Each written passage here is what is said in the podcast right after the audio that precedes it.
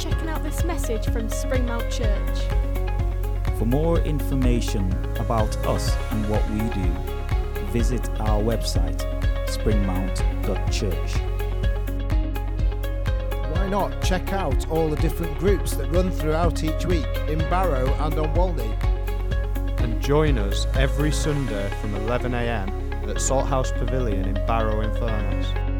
If you would like us as a church to pray for you, please email prayer at springmount.church. or sign up on our website for monthly news straight to your inbox.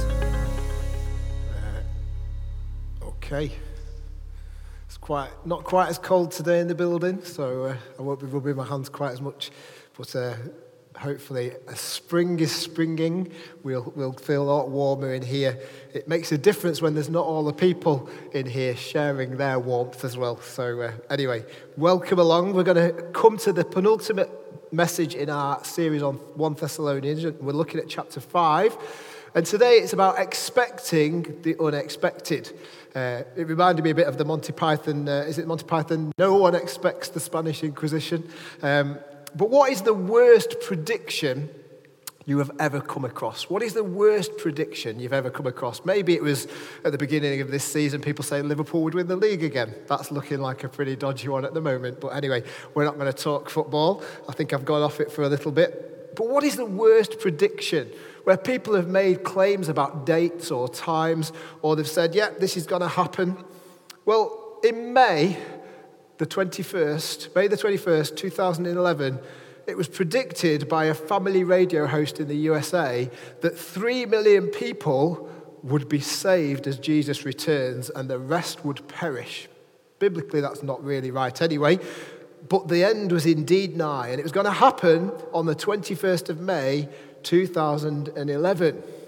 When that didn't happen, they issued a recalculated date of October the 21st, 2011. They even set up a website called judgmentday2011.com.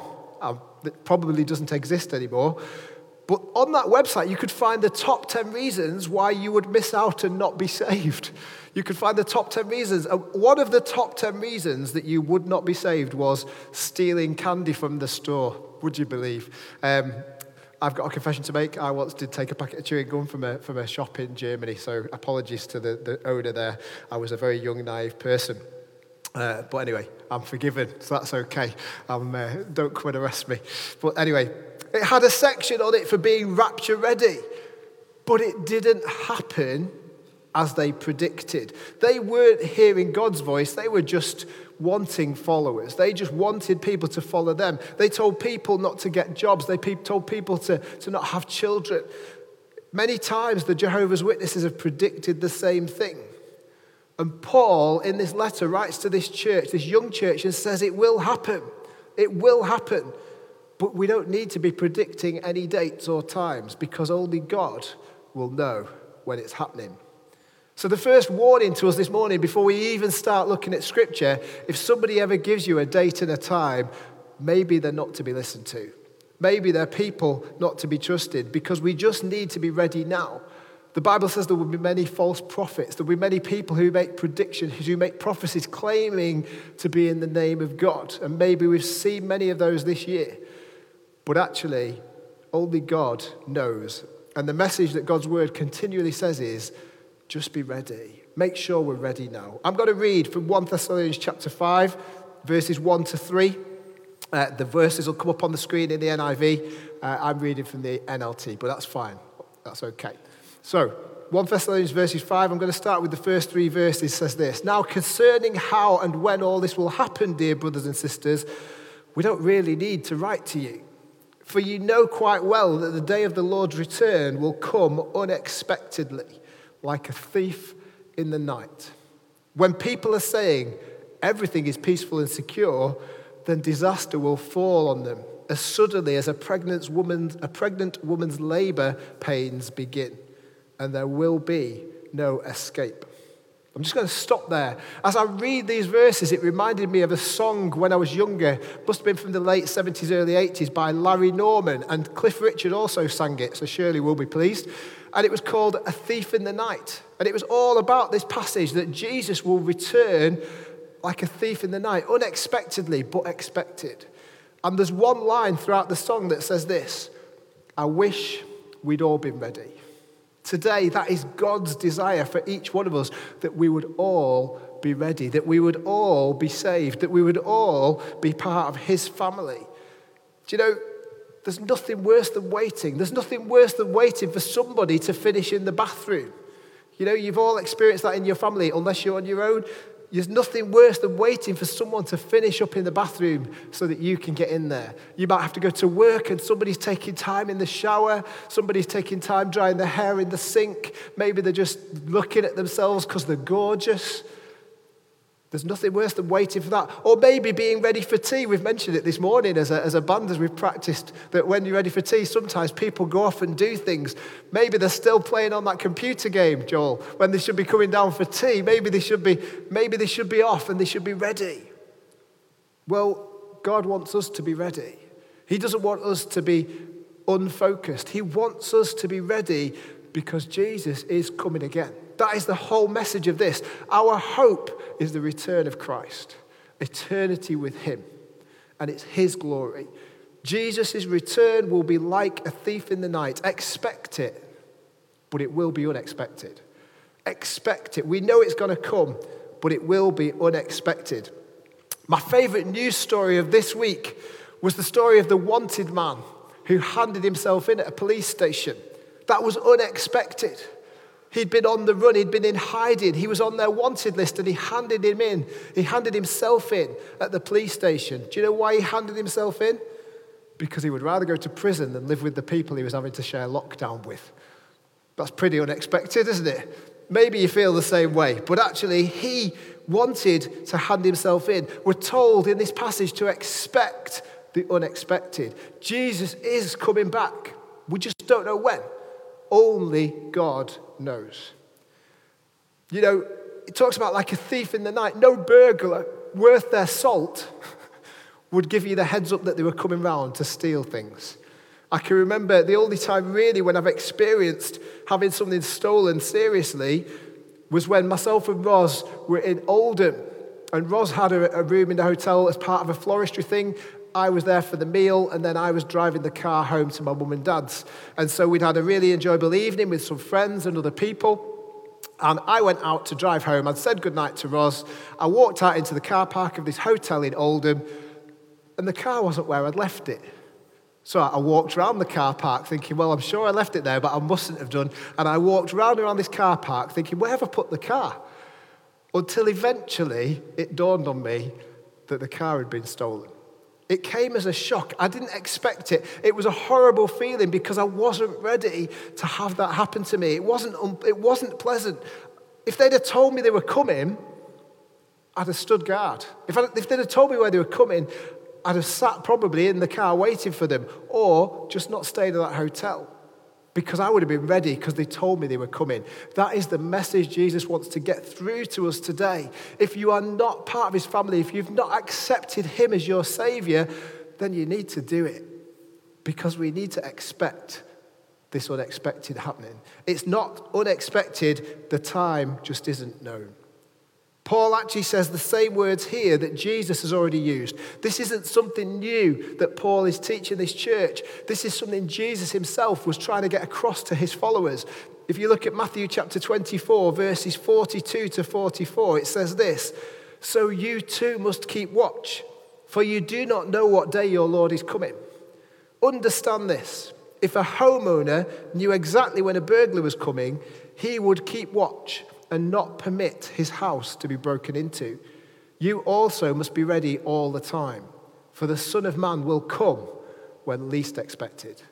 Expect the unexpected. If you're not ready, get ready. If you haven't accepted Him, do it now. Do it today. There isn't time to waste because God's cry is, I wish they'd all been ready. I wish they'd all been ready. So, in other words, Paul is saying this, Jesus is saying this keep watch don't go to sleep on this. Don't lose sight of what's going to happen. Don't think you can deal with it when you're older. Don't think it'll be okay when I'm, when I'm in my 70s or 80s because he might come before then. Some people often says, I'll do it when I'm ready to die. Don't do that. Do it now. Have life to the full. Have that hope today. Expect the unexpected. Paul, here in this verse, likens it to a woman giving birth.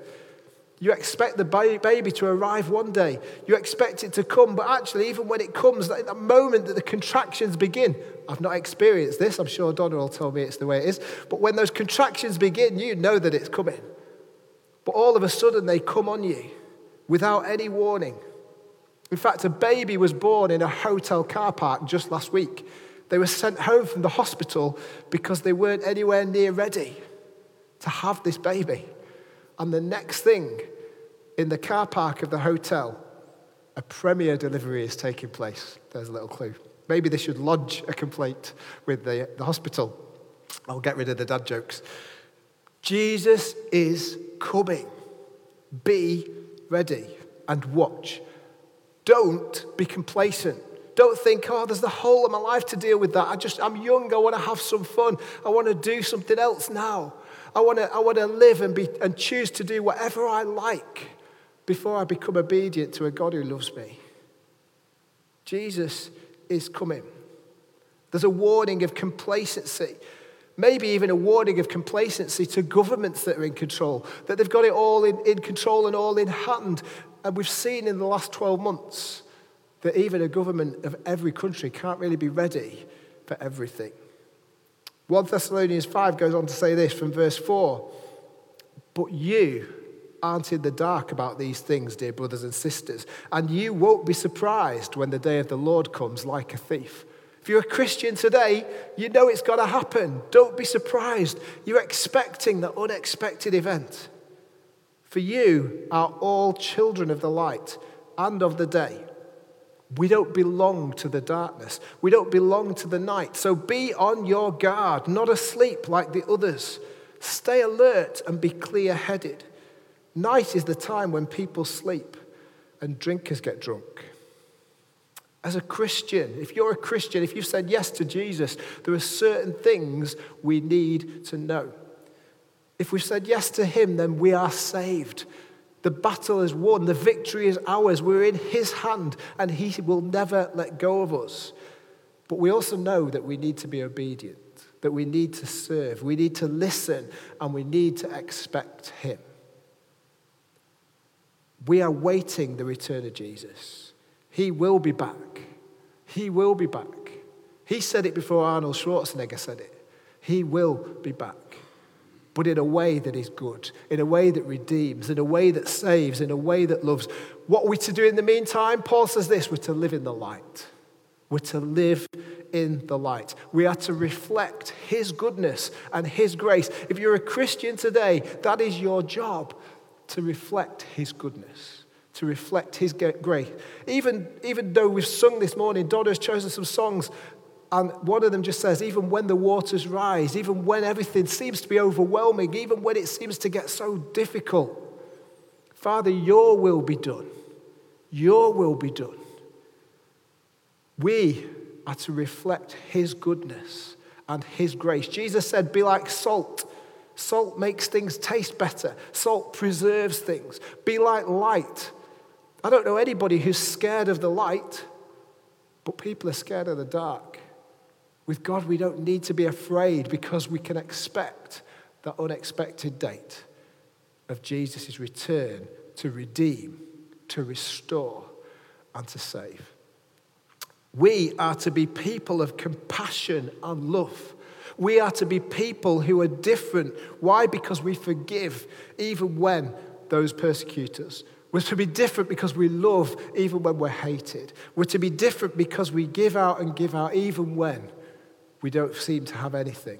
We do not belong in dark places, and we need to keep our focus clear and sure. Where's our focus today? Where is our head? Where are our eyes looking for salvation? The psalmist writes, I lift my eyes to the mountains. Where does my help come from? And the answer is my help comes from the maker of heavens and earth. My help comes from the one who has given it all. My help comes from the one who is all powerful. We do not belong in the dark places. That is the whole of humanity. We do not belong. We weren't created to live in the darkness, we're created to live in the light. So if you're a Christian today, if you've accepted your place in God's family, live in the light. Don't go to sleep on these matters. Don't lose focus. Don't fix your eyes on the things below, but fix them on the things above. Fix them on the one who saves, the one who loves. And be compassionate, be gracious, be merciful, be forgiving. There's a tough one, but that's a command. Be forgiving, even when it's not deserved, even when it's not been asked for. Be forgiving and be loving our focus needs to be sure and clear that Jesus is above all, that Jesus has beaten death, that, that Jesus has done, has, has died so we can be forgiven of all our sin, that he is the solution to our eternal hope, and that through him, his love in us will help us to love others. Do you know, our Connect group um, often has some encouraging words. Last week's passage ended with encourage one another with these things. Today's passage ends with encourage one another with these things. And it's great to be in a Connect Group WhatsApp where we hear and see encouraging things. Last week, I said that Yulia had shared something in our Connect Group. She, she this week apologized that it wasn't her words, but it was the words of an American preacher that she'd read. It doesn't matter. Yulia encouraged us with those words that in that shadow of the valley of the shadow of darkness, there has to be a light. How encouraging is that? And then yesterday, just yesterday, Sandra shared this.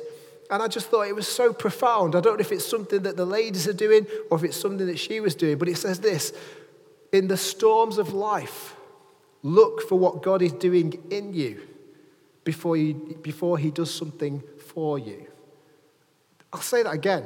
In the storms of life, look for what God is doing in you before you look what He's doing something for you.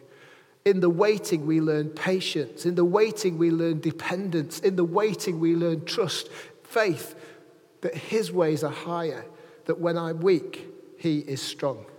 How encouraging is that? To read that on my phone from somebody else within our church family, that just blew me away and it made me think because our hope isn't here. Our hope isn't, isn't in the darkness. Our hope is here in the heavenly. Our hope is with the Lord Jesus Christ. So when it's stormy, ask what's God doing in me? How's He changing me? How's He molding me? How's He shaping me? Rather than, God, what are you going to do for me? Because it's in those times we're changed. So, how do we stay alert and clear headed? Paul started this letter to the Thessalonians with his usual three part plan. I think I called it Paul's trifecta. If you can remember back that far, what were they? What were the three things that Paul goes on about all the time? It was faith, hope, and love. He started with those three things, messages that he's written before. And as we come to the end of this letter, he repeats himself once more. 1 Thessalonians 5, verses 8 to 11 say this but let us who live in the light be clear headed, protected by the armor of faith and love, and wearing as our helmet the confidence of our salvation. For God chose to save us through our Lord Jesus Christ, not to pour out his anger on us. Christ died for us so that whether we are dead or alive, when he returns, we can live with him forever. There's the hope. Whether we're dead or alive before his return, we will live with him forever. So encourage each other and build each other up just as you are already doing. I'll read that again. It's on your screen. Therefore, encourage one another and build each other up. Paul repeats these messages throughout this letter. In the NIV, it calls it the breastplate of faith and love to wear and the helmet of salvation.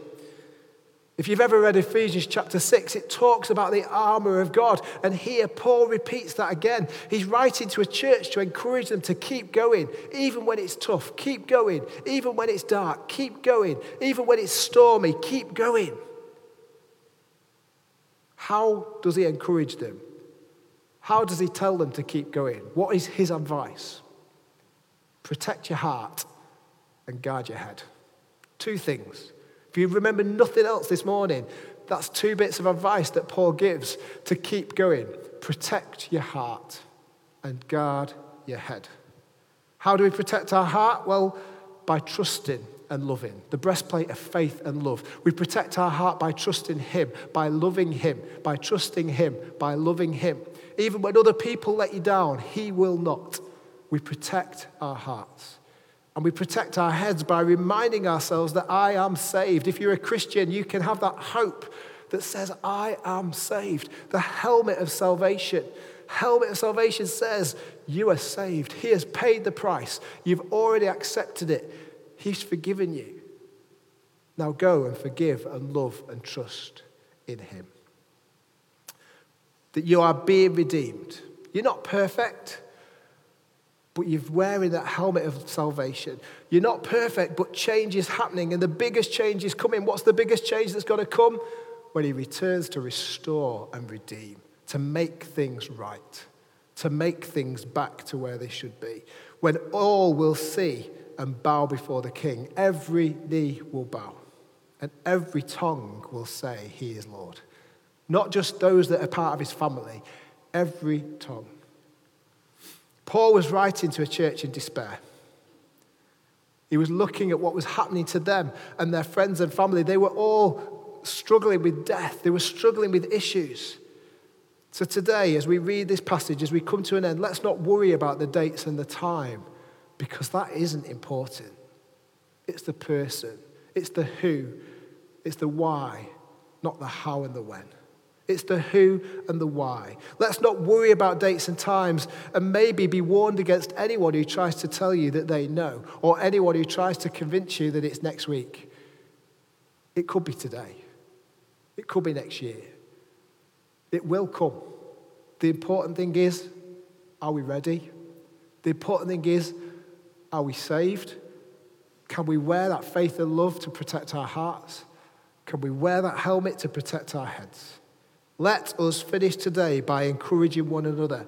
Encourage one another to have faith in a God who loves, to have hope in a Savior who will return, and to have a love that was already given to us. We love because He first loved us. How do we keep going? Because He first loved us. Guard our hearts and minds. Stay alert to the things that will try and drag us down into the darkness because they will. There will things that will come at you this week. There will be things that will come at you after this service that will try and drag you back down into the darkness and the gloominess of life.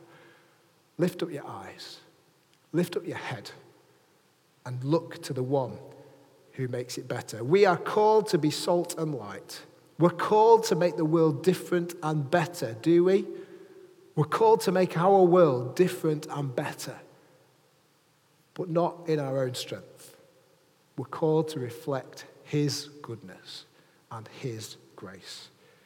I finish today by saying this if you're ready, stay ready. If you aren't ready, then Jesus died for you. And all you need to do is accept it, is by saying yes to Him is by saying sorry for the stuff that you've done and thank you for the fact that He's paid the price, that He's made a way. If you aren't ready, Jesus died for you and He wants you to be saved. And His cry as we read these verses is, I wish they'd all been ready. I wish they'd all accepted. He wants you to be saved before He returns to stage His rescue. It will be sudden, but we know it's going to happen. Expect the unexpected. Jesus lives and he reigns, and one day he's returning to save. Let's pray. Father God, I thank you that you are a God of promises. I thank you that even when we don't see it and even when we don't feel it, you are working and you are desperate to see us become part of your body. Father, I thank you that these words aren't mine, but these are the words of Jesus. These are the words of Paul. And Father, I thank you that you don't want any to perish, that you don't want any to, to not, be, not, not, not be saved, but you want all to step into the light. Father, today, if we're Christians, help us to guard our hearts with your faith and your love. Help us to guard our minds with your trust. And Father, I pray, above all things, that we will know your peace that passes understanding. And Father, help us to be reflectors of your goodness, your grace, and your love and compassion. Help us to be forgivers. Help us to be willing to go the extra mile. And help us to know that we are saved by the blood of the Lamb. In Jesus' name, amen.